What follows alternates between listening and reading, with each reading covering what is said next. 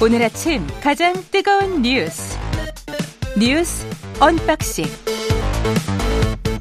자 뉴스 언박싱 시작하겠습니다. 민동기 기자 김민하 평론가 나와 있습니다. 안녕하십니까? 안녕하십니까? 예, 위성을 6월에 발사하겠다 북한이 그러니까 이병철 노동당 중앙군사위원회 부위원장이 이제 언급을 한 그런 내용인데요. 예. 어, 북한 그 군사 정찰 위성 1호기를 6월에 곧 발사할 계획이다. 직접 이렇게 언급을 했습니다.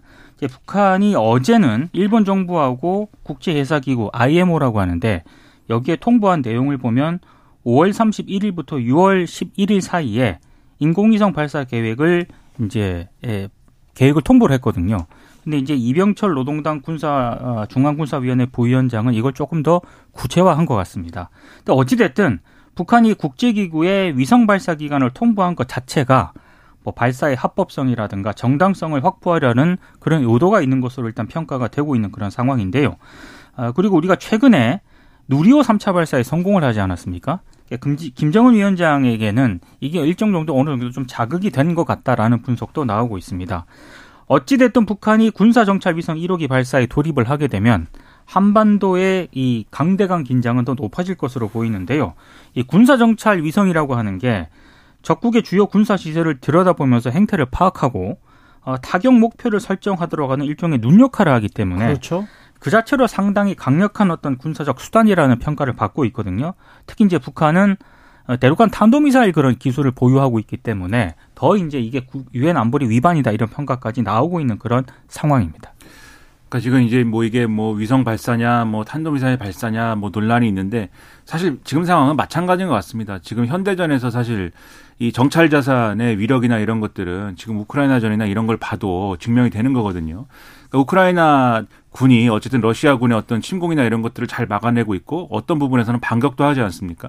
그 사실은 미국이나 등등의 어떤 정찰 자산에 그러한 능력이 힘입은 것이다라는 분석이 많이 있는데 마찬가지로 북한도 개발하고 싶은 거죠. 정찰 위성을 개발하고 싶은데 다만 이제 지금까지의 어떤 기술 수준이나 이런 것들 언론에 공개된 걸 보면은 기술 수준이 그렇게까지 진전된 것으로 보이진 않아요. 그래서 아주 초보적인 수준의 그러한 어떤 관측 장비 그런 것들을 탑재한 어떤 위성일 가능성이 높다라고 보는데 다만 이거 하나만 목적으로 쏘는 것이냐 결국 은 음. 탄도미사일 발사 기술이 같이 이제 시험에 들어가는 것이어서 그 같이 복합적으로 여러 가지 목표를 충족시키기 위한 발사 일정인 것이고 그 그렇겠죠. 발사 일정을 이제 이 정당화하는 데 있어서 한미 군사훈련이라든가 이런 것들이 이제 쓰이고 있는 것이죠. 그래서 여름이 오면 아마도 이러한 행보에 본격적으로 나설 것이다라고 전망을 해왔는데 그 시기를 조금 더 앞당긴 것 같아요. 그래서 당장 이제 6월 달에는 본인들이 이제 어, 이 발사를 하겠다라고 주장을 하는 것인데 그래서 결국 이제 군사 위성이든 탄도미사일 발사 시도이든 어떤 시도이든 군사적인 목적을 띠고 있는 것이고 군사적인 위협의 어떤 조건이 되는 것이기 때문에 상당히 갈등 요인이 될 것이다. 이렇게 볼 네. 수밖에 없는 상황입니다. 미국, 일본은 반발하고 있고 반면에 중국은 이게 뭐 균형 있게 해결하기를 희망한다. 뭐 이 정도. 그러니까 예. 이제 정치 외교적으로 해결하기를 희망하는 듯한 그런 논평을 예. 중국은 내놓았고요.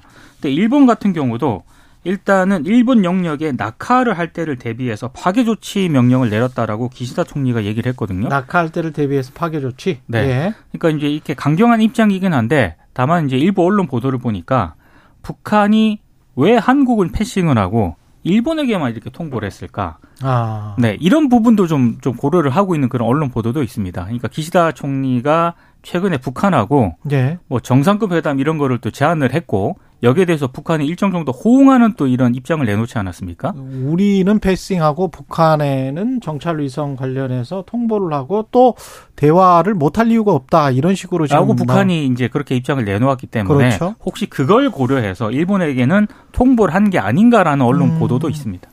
그러니까 기술적으로 봐도 사실 이게 멀리 날아가는 거 아니겠습니까? 예. 어쨌든 이 뭐 만약에 미사일 기술이다라고 치면은 ICBM급 미사일 기술이기 때문에 멀리 날아가는 것이고 그리고 그 주요한 주요한 이제 이 낙하 지점이나 이런 것들은 일본의 이 영역은 아니겠지만 지금 이제 일본 측 분석도 일본에 해당하는 영토나 영해에 해당하는 곳에 떨어지진 않을 것인데 이 음. 어떤 이 발사체의 일부나 이런 것들이 제대로 발사가 된다면 그렇죠. 예. 그러나 위협을 가장 크게 느끼는 건 또 일본이에요. 그러니까 뭐 거기는 뭐 북한이 미사일 발사하면은 난리가 나죠. 경보 뜨고 뭐 난리 나지 않습니까? 그런 사실 점에서 뭐 우리도 뭐 그런데 그렇죠.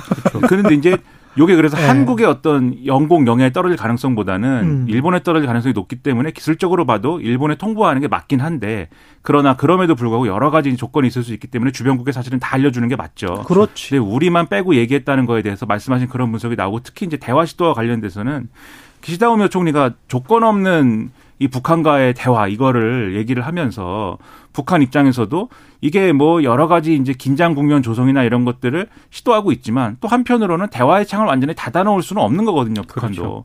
그런 점에서 일단은 조건 없는 대화를 요구한다면 호응할 어 수도 있는데라고 하면서 여러 가지 전제를 얘기했습니다. 그게 뭐냐면 예. 과거에 이제 납북자 문제가 납북자 있잖아요. 문제가 크죠. 그렇죠. 예. 근데 그거에 북한은 북한은 그게 해결됐다라고 주장을 하고 있는 것이고 일본은 음. 아직 해결이 안 됐다라고 주장하면서 충돌하고 있는 거거든요. 근데 제가 이제 재밌다고 생각한 거는 일부 언론의 해석입니다. 일부 또 언론을 언론의 해석을 보니까 이게 예를 들면은 우리 한국하고 일본의 해결 방식을 요구하는 거 아니냐. 그러니까 과거사 아닙니까 이게 그렇죠. 결국은 납북자 문제라는 네. 게 과거사 문제 얘기하지 말고 미래를 향해서 협력하라는 그런 것만 갖고 얘기할 거면은 얘기하자. 근데 과거사에 대해서 북한이 오히려 일본에게 그렇죠. 그렇죠. 그러니까 과거사에 우리 대해서 윤석열 정부를 벤치마킹한 거 아니냐. 뭐 이런 얘기까지 있더라고요. 그렇죠. 그런 해석까지 나오고 있어서 이게 어떻게 될까는 지켜봐야겠는데 다만 기시다 우미오 총리는 우리한테는 과거사 얘기 뭐 하기 싫어했지만 본인들 납북자 문제, 납치 문제에 대해서는 포기 안 할 겁니다. 거긴 거의 그거에 대해서 정치적인 어떤 생명을 걸고 있기 때문에 게다가 일본 언론도 굉장히 주목하는 문제고 역대로 그렇죠. 계속 주목해 왔던 문제고 만약에 기시다 총리가 납북자 문제를 해결해서 그 중에 일부 생존해 있는 가족들이나 뭐 이런 사람들을 돌아오게 할 수 있다면 기시다 총리의 정치적인 입지는 일본에서 굉장히 강해지겠죠. 그렇죠. 우리 그런 것들을 북한이 또 노리면서 한미일 협력 관계랄지 그다음에 일본 쪽으로 상당히 이제 한국이 가고 있기 때문에 서로 친하게 대고 있기 때문에 그걸 또 흔들기 위한 의도가 아닌가. 그러면서 한국은 패싱하고 일본에 접근하고 과거에는 한국은 패싱하고 또 미국에 접근하고 그런 측면들이 있었잖아요. 그렇죠. 그렇습니다. 그런 전형적인 외교 전략이 아닌가 근데 그런 생각도 기시다. 총리도요. 예. 그 박상길 북한 외무성 부상이 예. 그 미래지향적으로 가자 이렇게 얘기를 했을 때 그렇죠. 그러면은 이제 일본 기시다 총리가 좀 다른 입장을 내놓을 법도 한데 예. 그렇진 않았습니다. 그렇지 그러니까 않았을 박 거예요. 부상이 예. 음. 그렇게 얘기하고 난 뒤에도 취재진에게 본인이 직접 맞선다는 각오로 납북 문제에 임해왔고 그것을 구체적으로 진전시키려고 한다. 그러면서 대화 의지를 다시 한번 확인을 했거든요. 일본은 이게 현안이에요. 우리가 그렇습니다. 강제 동원이 현안인 것처럼 그렇죠. 일본은 이게 현안이기 때문에 그러니까 일본 총리로서는 예. 두 가지 노림수가 있다고 저는 생각을 하는 게 첫 번째로 동아시아 외- 국면 외교에서 음. 일본은 항상 좀 뭐랄까요, 좀 뭐랄까 이 여러 가지로 좀 죄송한 입장이지 않습니까? 어쨌든 그렇죠. 본인들은 네. 그렇게 행동하지 않지만 아, 죄송해야죠. 그렇죠. 음. 네. 그래서 외교적으로 사실 좀 어려운데 그때 꺼낼 수 있는 카드, 이 동아시아 정세를 주도할 수 있는 카드가 항상 보면은 이 북한 문제입니다. 그렇죠. 고이즈미 이후로. 우리도 피해를 당했다. 그렇죠. 예. 그래서 그 카드를 다시 꺼내 들었다라고 볼 수 있는 게 하나가 있고 두 번째로는 국내적으로 이 납북자 문제를 이슈화해 갖고 가장 사실 정치적으로 정치를 키운 게 아베 신조 전 총리예요. 그러니까 일본 내에서 기시다 총리에 대해서 지금 미심쩍어하는 일본의 극우파들도 이 문제 얘기하면은 아 좋다고 합니다. 아, 그럼요. 그래서 예. 이두 가지를 노리고 지금 움직이는 게 아니냐. 그러면 자연적으로 우리는 동아시아 정세에서 우리 사실은 북한 문제에 있어서는 조금 배제될 그렇죠. 것 같은 예. 우리가 당사국이다라는 위험이 게 있는. 예, 예. 있는데 그런 우려가 있다. 이 말씀드리겠습니다. 프라이빗님이 그런 코멘트를 해주셨습니다. 논평을 해주셨습니다. 일본은 인싸됐네요. 서로 친구하자고 하니까 그런 말씀해 주셨네요. 예. 우길기를 개항한 일본 자위대함이 부산으로 입항합니까?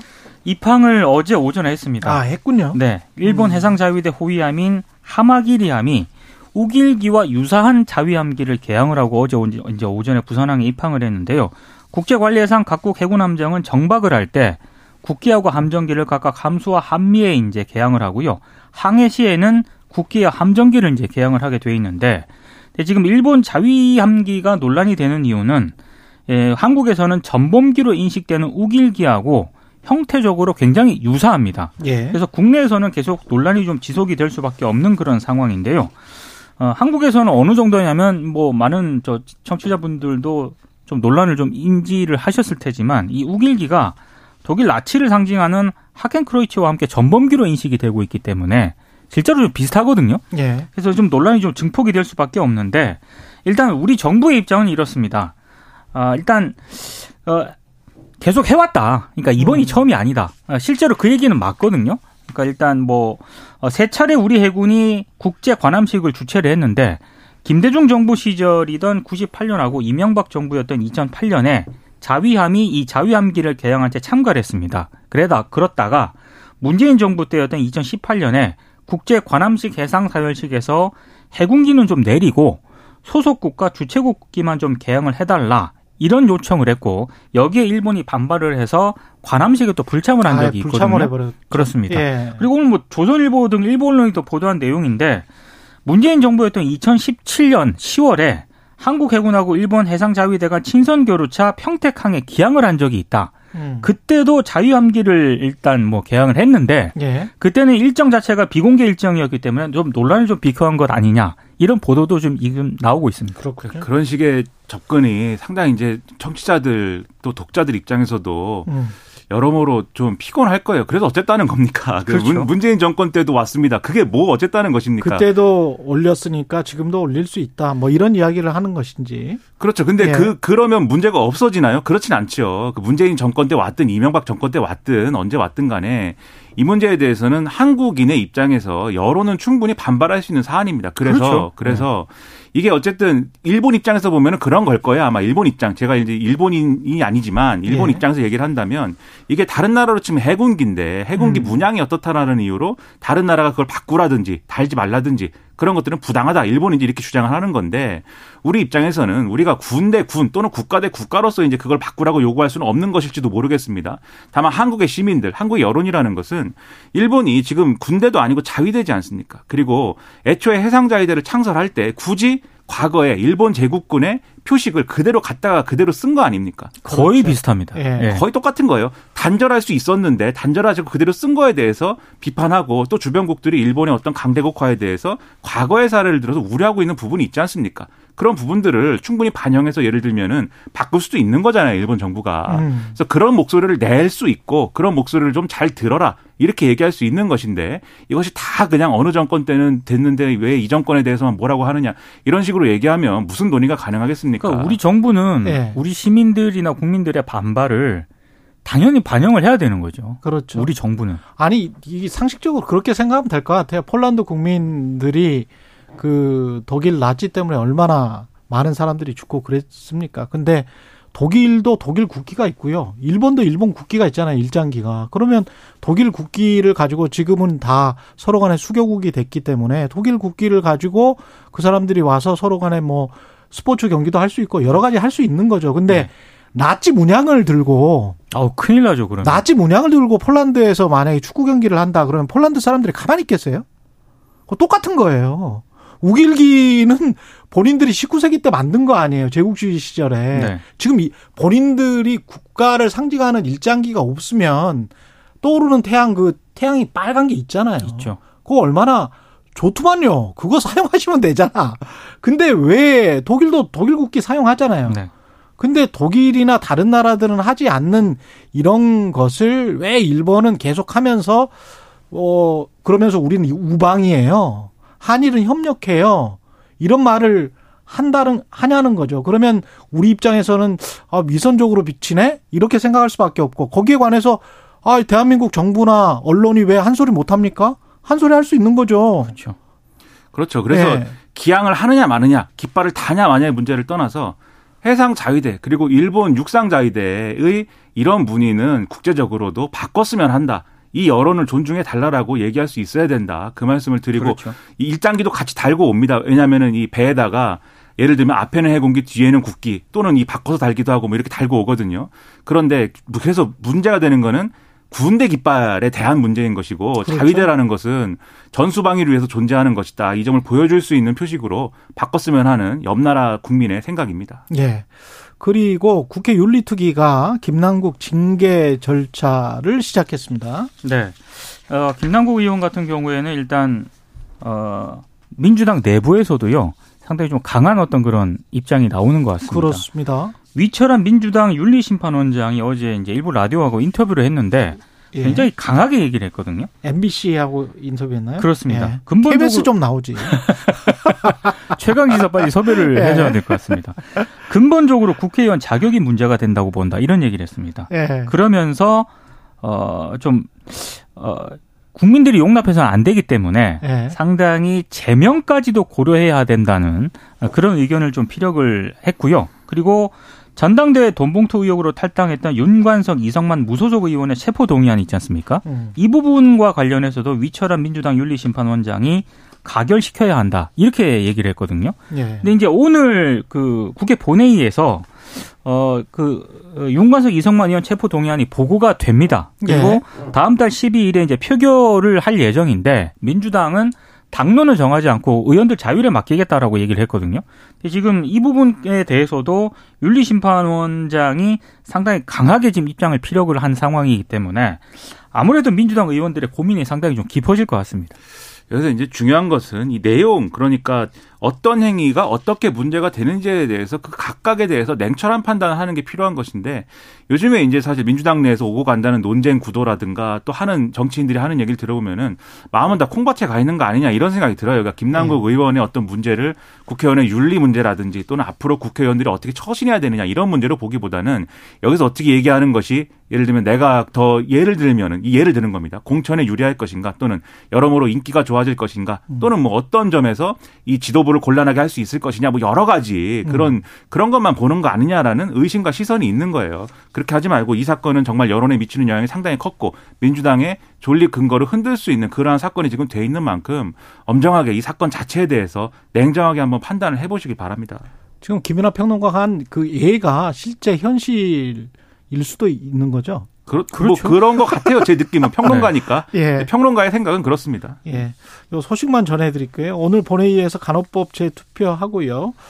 어, 그 다음에 윤관석, 이성만 체포 동의안도 보고를 합니다. 여기까지 말씀드리고, 김양호님, 균형적 감각을 갖춘 제1의 평론장, 최강시사 파이팅, 응원 메시지 보내주셨고요. 남쪽 바다님, 멋지다, 최강시사.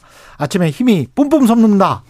예, 저도 힘이 솟습니다. 뉴스 언박싱, 민동기 기자, 김민하 평론가였습니다. 고맙습니다. 고맙습니다. 고맙습니다. KBS 1라디오 최경영의 최강시사 듣고 계신 지금 시각 7시 40분입니다.